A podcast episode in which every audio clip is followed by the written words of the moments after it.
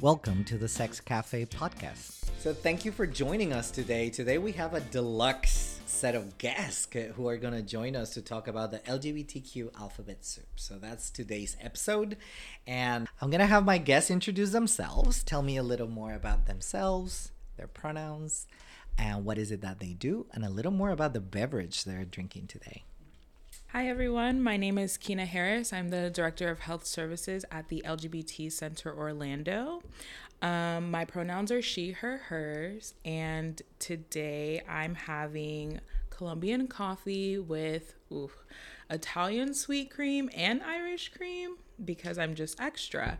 Um, a little bit about what I do at the center is I'm in charge of the testing department. So we provide free HIV and STI testing. I manage the mental health counselors, and I also do all the other things that, you know, need to be done. So that's kind of me in a gist. Get the center rolling, right? And to my right, I have another very special guest from UCF. Hello, my name is Michael Nunes. My pronouns are he, him, and his. I am the Student Life Coordinator for LGBTQ plus services. I am drinking a French roast coffee. Um, it is amazing. Uh, no creamer, just plain regular.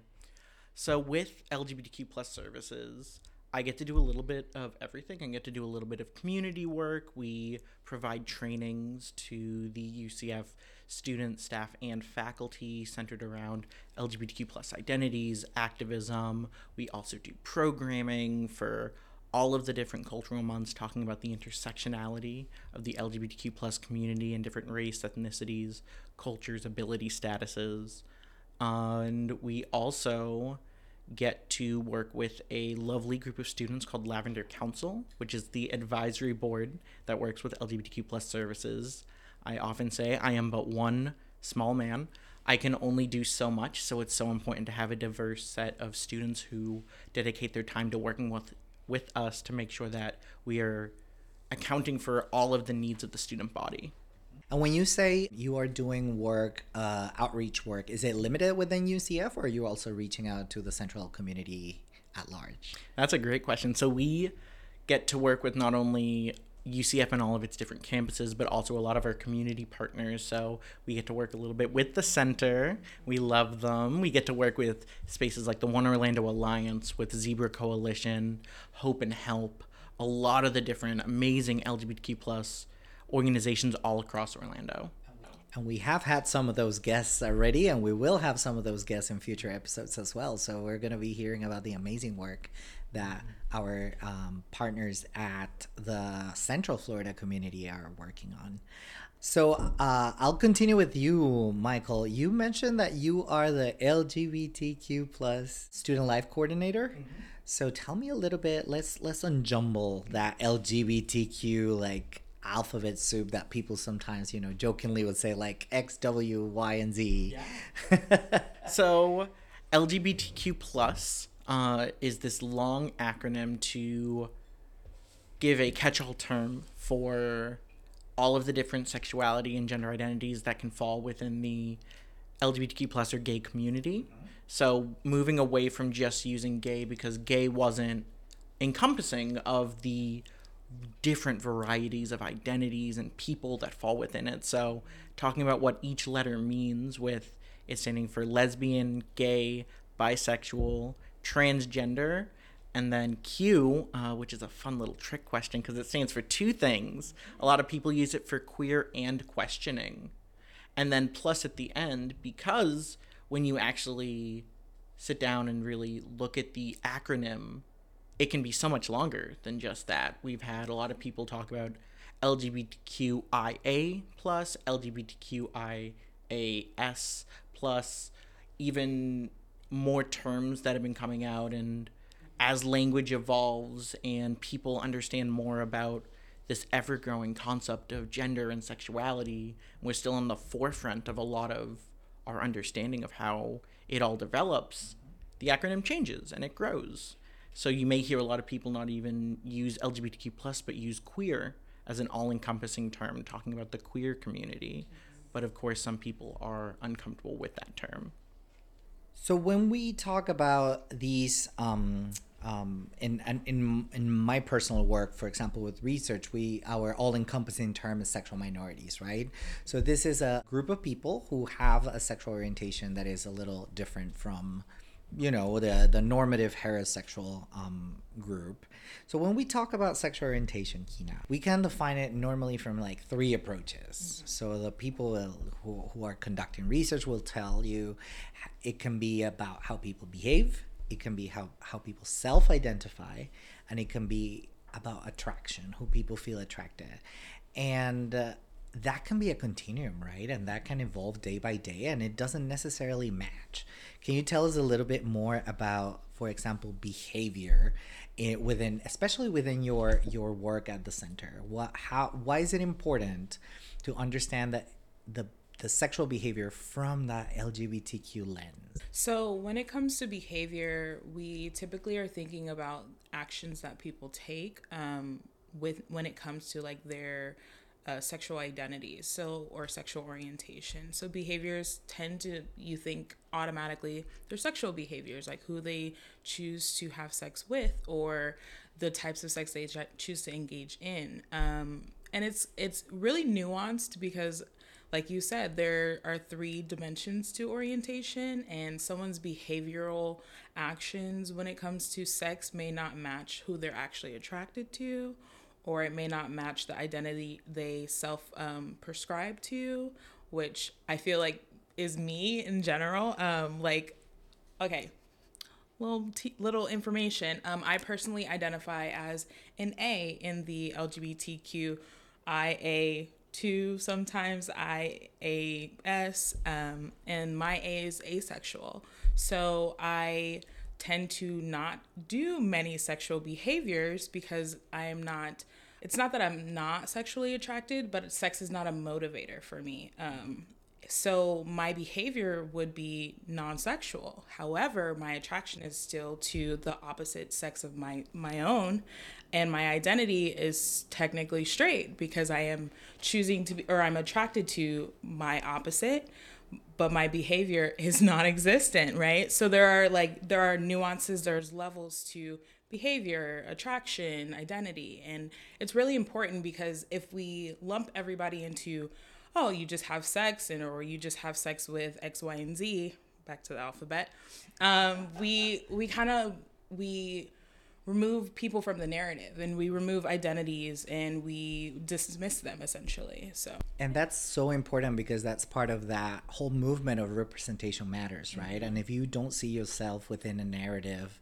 of a majority, mm-hmm. right? And and that that will automatically exclude you. Inevitably, you will have feelings of not being a part of the conversation. Mm-hmm the typical example, and thank you for sharing your story because the typical example would be um, that I read over and over in the news and in the examples that people give is men or women who are permanently incarcerated, they still identify as straight, mm-hmm. but the only access to sex they would have is another person of the same gender. Yeah. So even though behaviorally they're having sex with people of their same gender, they do not identify, and that gets that could get a little tricky for yeah. our uh, our listeners out there because they research shows that they do not necessarily match. And yeah, and also they're not permanent uh, mm-hmm. over time they all they also change. So that that's situational survival um, pleasure versus survive like there's so many aspects to you know these changes. Transactional. Transactional definitely. Yeah.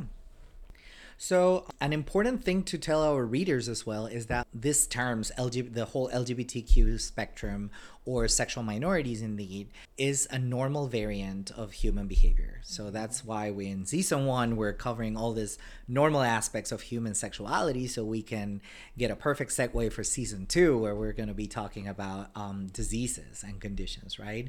So, um, we can say about 10% of human populations are um, a sexual minority, and that's kind of akin to being left handed. So it's a normal. Va- is there a right or wrong way to like write? It's like about ten percent. about ten percent of the human populations are left-handed. So um, it doesn't mean any disease. Although it was typically considered in the Middle Ages, it was considered that it had to be reverted and you have to treat people. So that you will see that that kind of it, it's kind of a good simile because you will see that with lgbtq there's this um, harming approach of conversion therapy as well.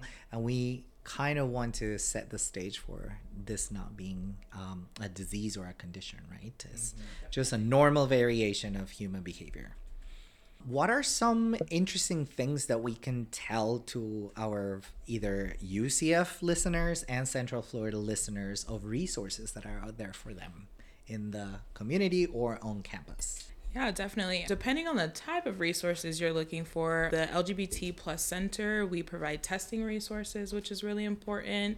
We have um, groups, so support groups. Um, we have mental health counseling, which is a really big issue, um, access to mental health counseling. Um, those we essentially have like a triage program. So we have initially about four free sessions, and then they're referred to community providers. Um, we put on events. We have volunteer opportunities for those who want to give back to their community or just the LGBT community and they're an ally and want to be present and um, supportive. So, and that's important to notice, right? You don't have to be within the LGBTQ Correct. spectrum. You can be an ally and still go and support. And those activities are really fun. Yeah. I'm, I'm I'm really glad I have volunteered with the center yes. a couple times and uh, never had a bad time there.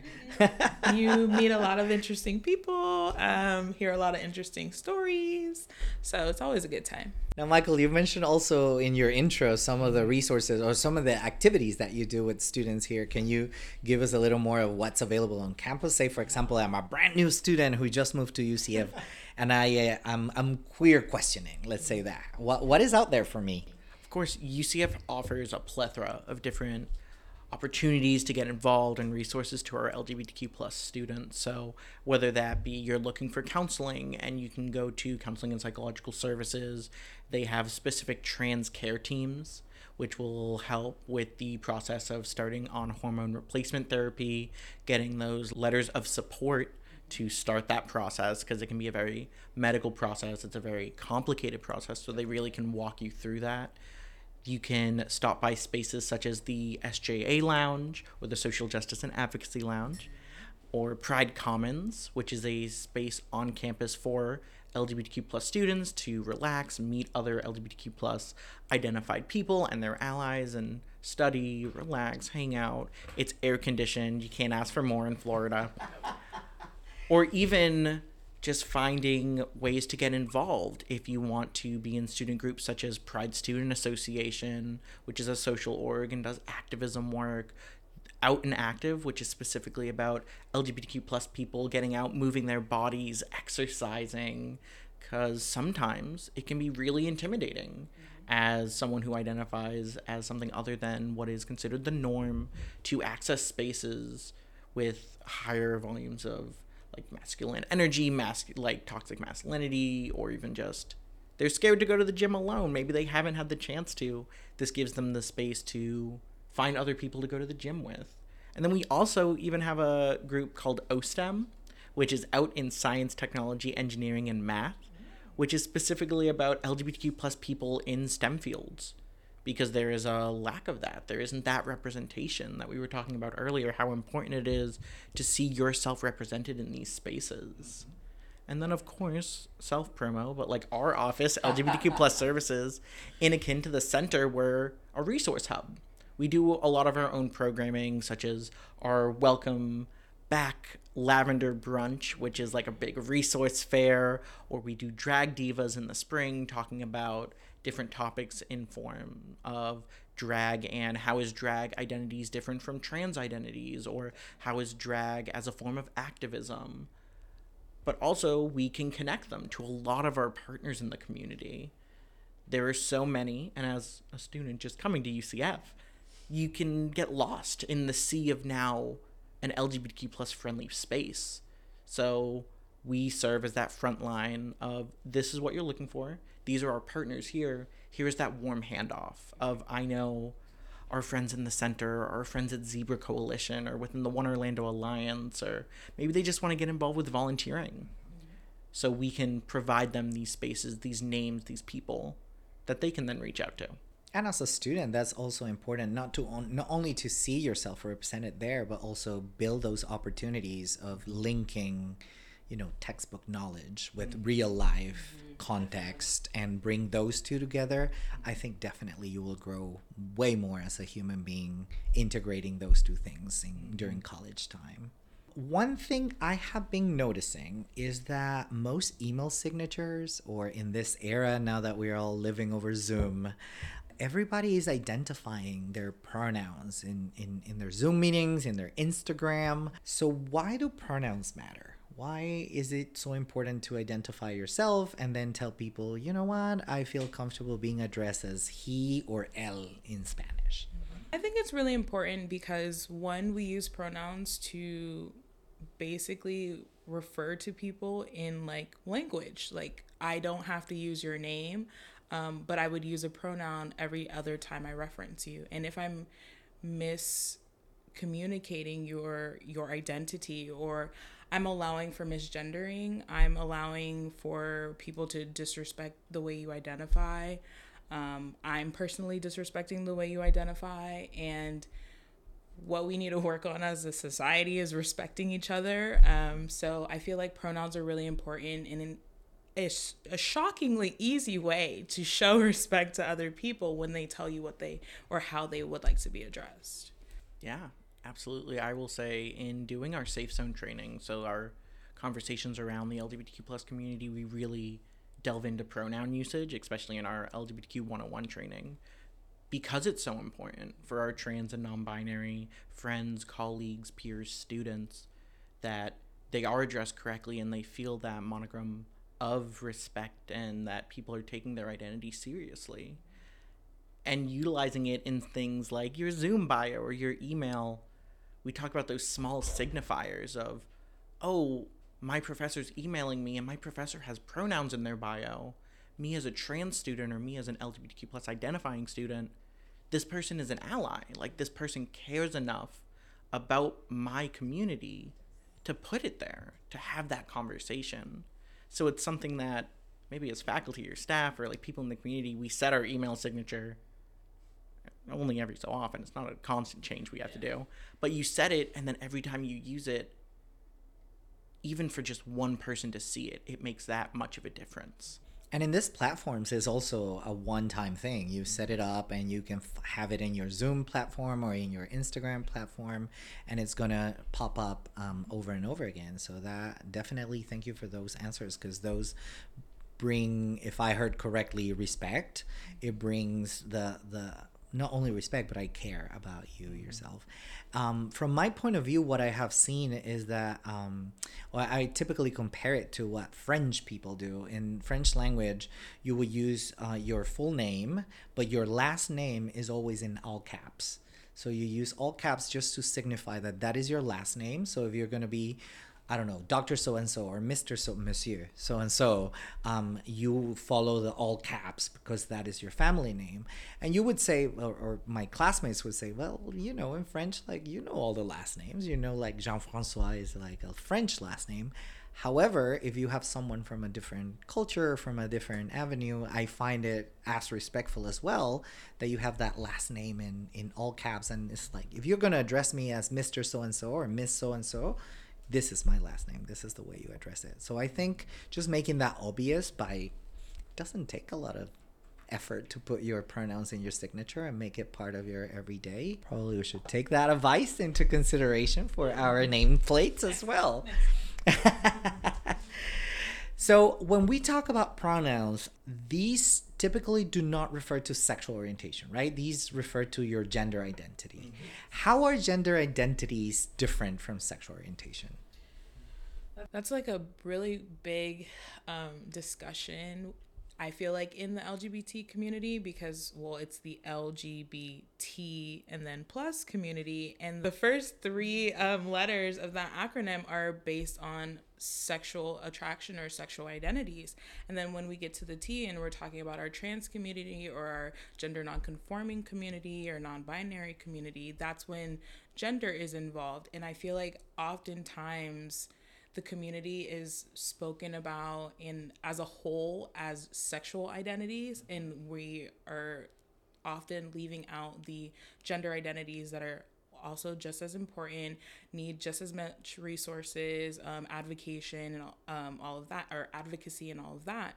So, gender identities, just like it says, is a difference in the gender expression um, compared to what a surgeon assigned you at birth. Because um, let's be honest, the surgeon's doing all the work there and you know sexual identities are based off you know like attraction and behaviors and are often put on the pedestal of conversations and legislation and one really big example which we can get into a little later but the um, don't say gay bill it's like there's so much language against the transgender community in that bill but it's titled like uh, don't say gay bill.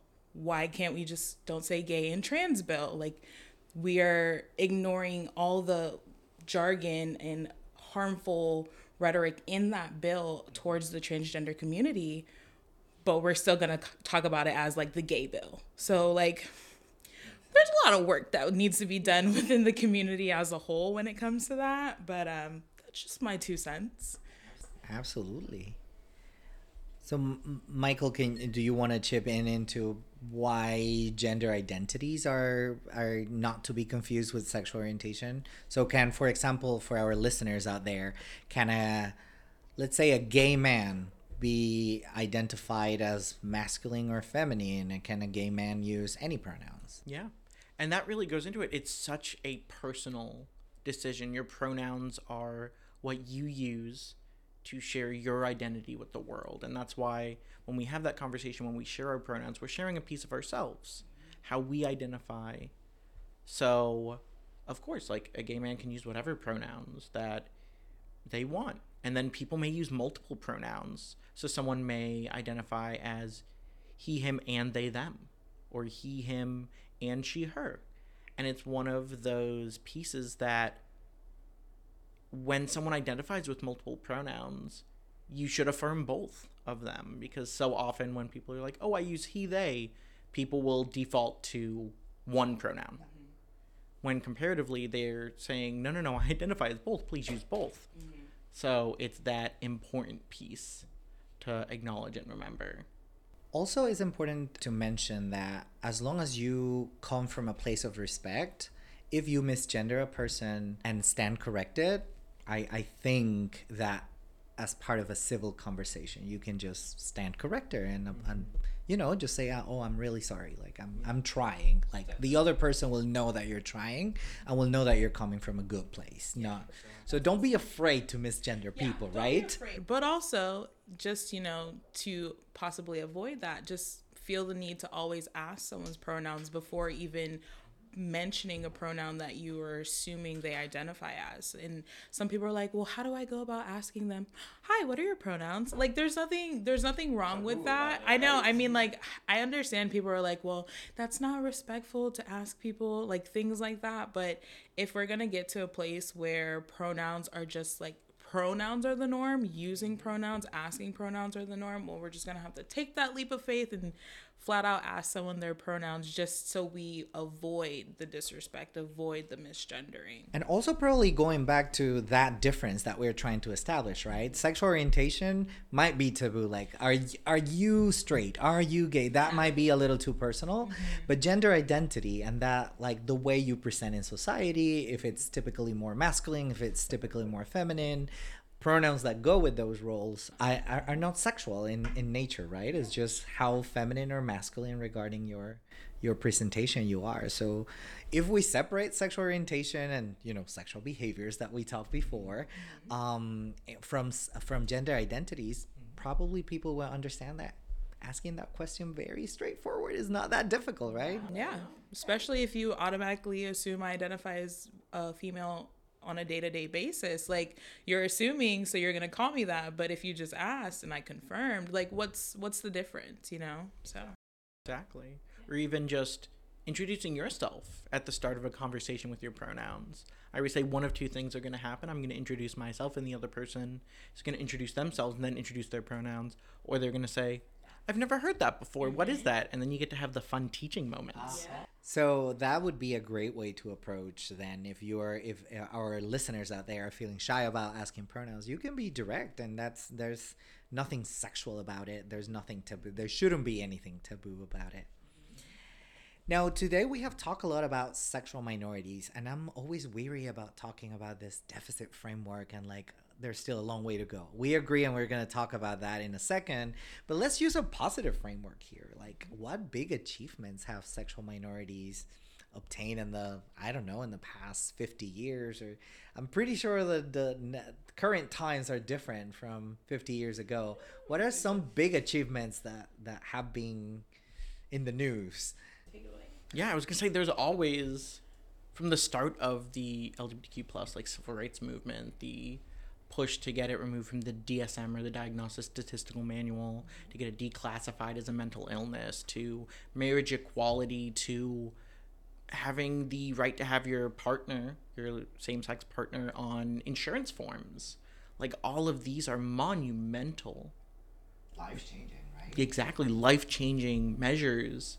Or even small things like looking at how society has talked more openly about LGBTQ plus populations, how we're sitting here doing a podcast about it today. Like we're having these conversations, and it's hard to think 20 years ago that this would happen, that these would be positions that we all can hold and have these conversations so frankly and say, like, I work at one of the largest institutions, and that institution cares about LGBTQ plus folk, and like we want to do better and we want to do right by these communities.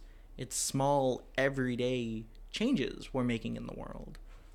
And from those big changes, I'll always stem like little changes that improve representation every day.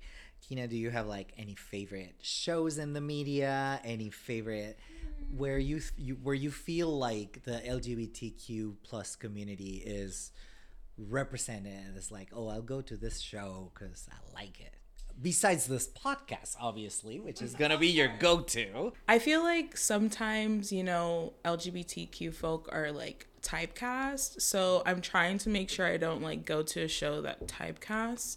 Um, and there's one show that I can literally tell you the whole plot line, but I can't tell you the name of it right now. It's on Netflix.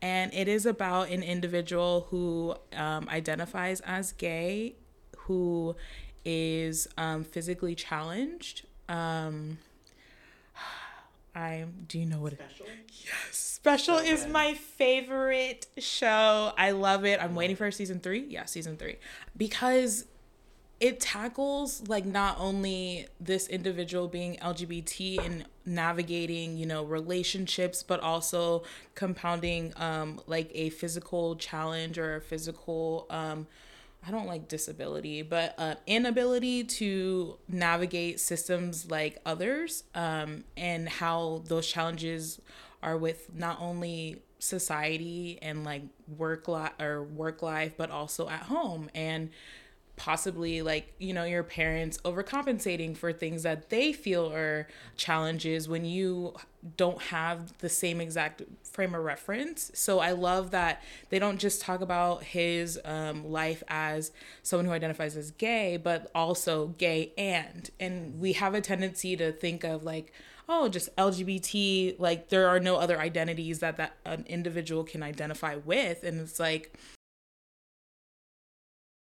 in the LGBT community, I'm also a black individual. Those are very like two large minorities or marginalized groups and they the intersection of those is very complicated and nuanced and like so I feel like this show does just that for an even more marginalized community that doesn't get the same amount of notice. So so there's so many Easter eggs to unpack from what you said, right? I love it because um, when we talk about identities, regardless of his sexual orientation, gender identity, race, ethnicity, body ability, in any of those identities that you're going to have as a human, those are not monolithic, right? You have so many different shades of gray mm-hmm. into those. You, you know, there's also like neurocognition right now. You have different mindsets and and the way you operate, your brain operates, which is fascinating as well. So I love how you bring. I, I, I guess that's why the show show clicked with you, yes. right? I was like, yes, I love that show. yes. So now that we have mentioned that re- how representation matters and how can we, you know, see all these big changes that have happened, same-sex marriage is now a possibility um, that we probably would not imagine, not even ten years ago. That that uh, ruling is what, as of the release of this show, is six years old. Probably. Yes, I always. 2022. Yeah, and it was 2016. 16, yeah, yeah, A good frame of reference that I use is um if y'all know Blank Space by Taylor Swift. Oh. Blank Space by Taylor Swift is older than marriage equality. So now let's focus on the the battle is not complete, right? So there's still big challenges that the LGBTQ plus community is facing.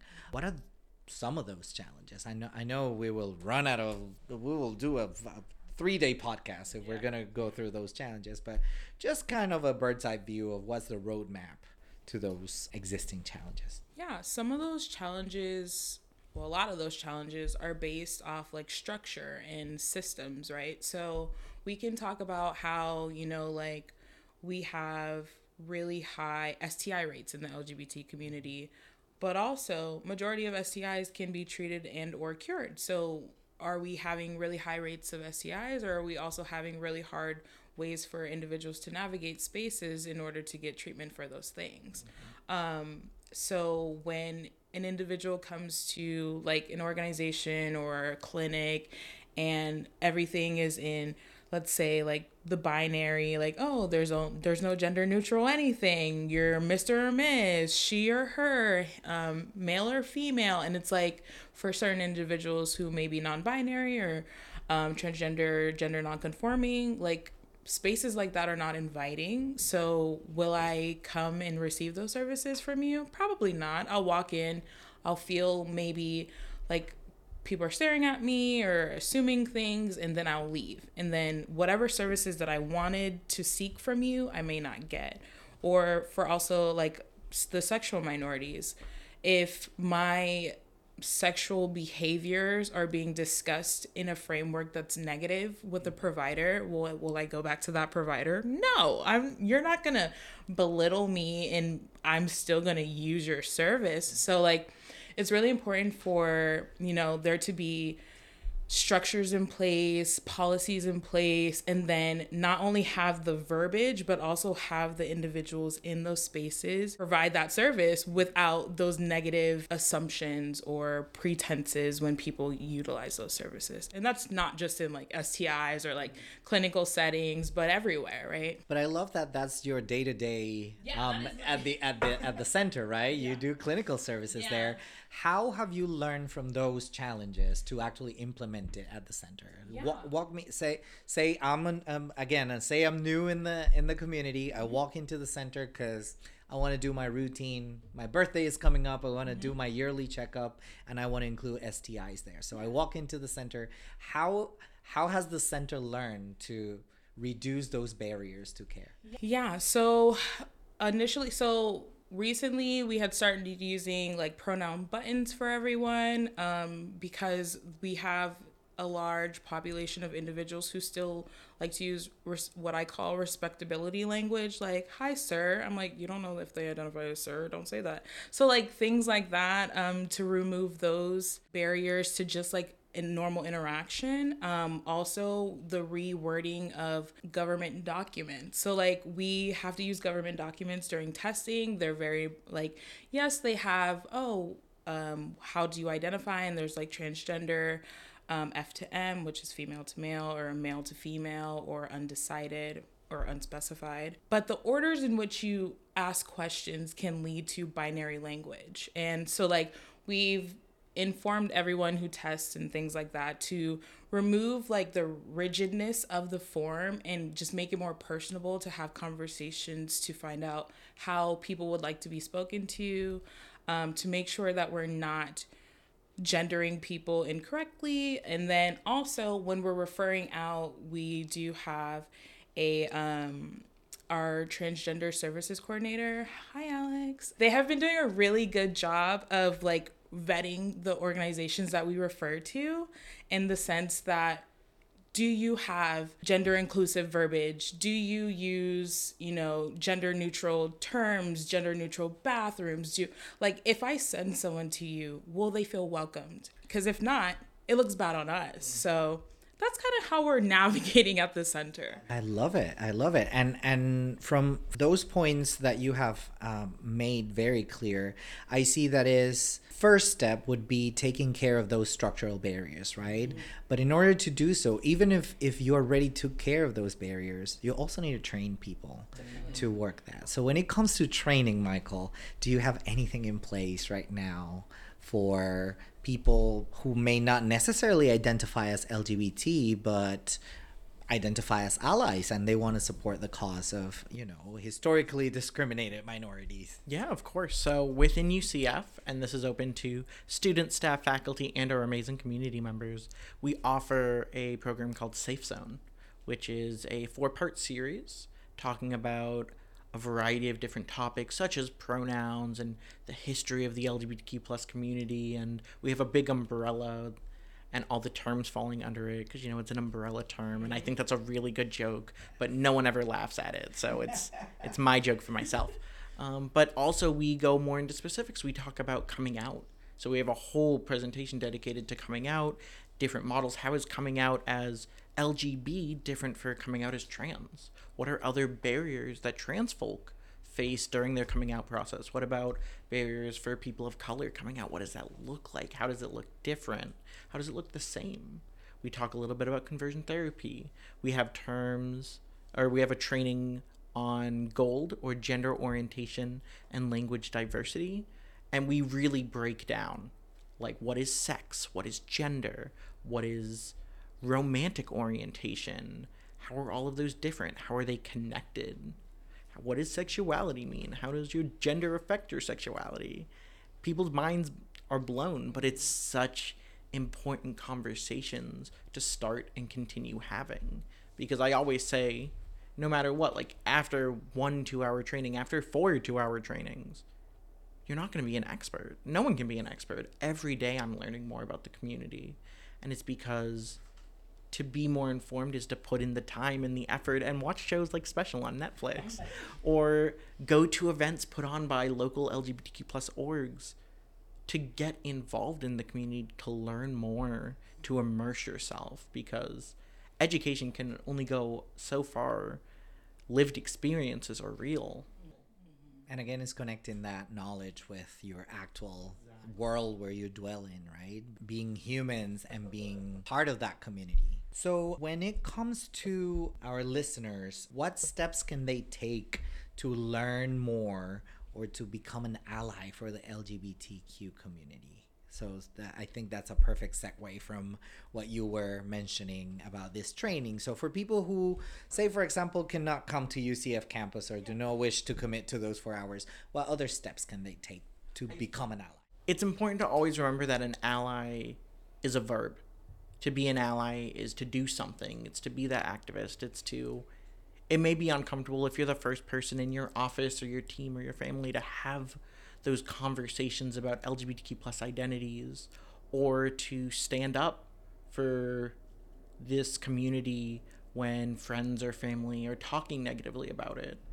But to start to stand up to it is to be an ally you don't have to go through all this formal learning. You don't have to get a degree in something to be an ally. You have to be an ally. I love that. Yeah. I I also love that you started out with like in your own spaces, like in your own office and things like that. Like allyship isn't a performance. It's a it's a life it's like a lifestyle. So if you truly want to be an ally to community you stand up for them when you're not on display right? So you like you said in your office if people or there's language being thrown around that is negative or discriminatory or things like that I mean, hello HR. Um, you know, like make changes in your own spaces and then once you start making those changes and feel comfortable in those spaces, then you can branch out and volunteer and mm-hmm. um, you know, lobby i don't know whatever works for you like go to events show support um, share some funds like hey we're always looking for funding uh, programs or uh, capacity building for lgbt um, organizations etc so like there's so many options. You don't have to like jump in and like change your whole you know f- like life to i'm gonna be at every you know if that's works for you we love it. But if you can start small and like in your own places in your own families in your own um, schools in your own offices like you said like that's important. So when our listeners want to come and use your services how can they contact you? Yeah. So um, you can go to our website which is thecenterorlando.org um, you can see all the sort of services we do have. We also have a resource guide on our website. Um, that's the best way to sign up for free mental health counseling. And then you can also visit us. We have like three locations. So we have two downtown Orlando. Um, one is like our welcome center slash jack of all trades center which is the main center on at 946 north mills avenue orlando florida 32803 and then if you want testing services we are located at 1200 hillcrest street suite 102 orlando florida 32803 and then if you are in Kissimmee and you're like, Orlando is entirely too far for me, which I understand because I drive that every day, we are located at 17 West Monument Avenue, which is in Kissimmee, Florida, 34741, I believe. And we'll put the links for our listeners as well as the social media handles for yes. the center. Like, follow, and share. Michael, if a UCF student wants to get in touch with student services uh, catering to the LGBTQ community or if they are allies who want to know more, how can they get in touch with your resources as well? Of course. So we have very active Instagram pages, Facebook pages, Twitter pages, all UCF underscore LGBTQ. As well, you can always email us at lgbtq at ucf.edu. Mm-hmm. I love the rhyme there. LGBTQ at ucf.edu. True. We love we love institutional support. Yes. So, but with that, we also have a website, and from that website, we have a bunch of different resources from what's on campus, from getting involved with the Pride Faculty and Staff Association, if like your faculty and staff, or the different student orgs we talked about earlier. But also, we have two guides called the Q and T guide, which talks about specifically resources to our queer community on and off campus, and resources specifically for our trans community on and off campus. The center is absolutely in both of those. But it's just that quick, oh, I have someone maybe who does go to UCF or doesn't go to UCF, and I need to know resources in this area. You can send them that. It's all free. It's a PDF. You can download it directly from our website. To make use of your services, do you need to be in the LGBTQ spectrum? Nope, you just need to be respectful of the LGBT community. I would say an ally. I mean, if you're respectful and an ally, like, you know, that's I'm gonna just say it. That's mandatory. You have to be at least You have to be a decent human being. Exactly. Do not come in our buildings disrespecting the community that made this service available for you. I'm gonna say the same. As long as you are coming in with a willingness to learn, we are a public institution. Anyone is welcome at our events, at our trainings, as well, I've gotten calls from parents, from family who are like, hey, either my student is looking at UCF. What resources do you all have? Will, how will I know they're safe there? And it's having those conversations and putting their minds at ease, or students who are like, hey, I go to Valencia, but I'm looking at transferring. What resources, like, will I still have access to X, Y, and Z? Absolutely. So we're going to put those links to our listeners as well so they can follow up. They can, and again, we're going to recommend not only by personal experience, but by this amazing conversations that we have had, not only to use the services, but also to volunteer at the services. Volunteering work uh, is a great way to get to know the community. And we hope that those resources and those conversations will keep on rolling. So we are very thankful to have this deluxe panel today at the Sex Cafe podcast and um, this episode on LGBTQ plus health. We are more than happy to take any of your questions or follow up in our social media at the Sex Cafe podcast. And please, please give some love to our guest speakers' social media as well. So we're gonna be following those for sure. Thank you very much for being with, uh, with us today, and we look forward to more episodes on uh, follow up.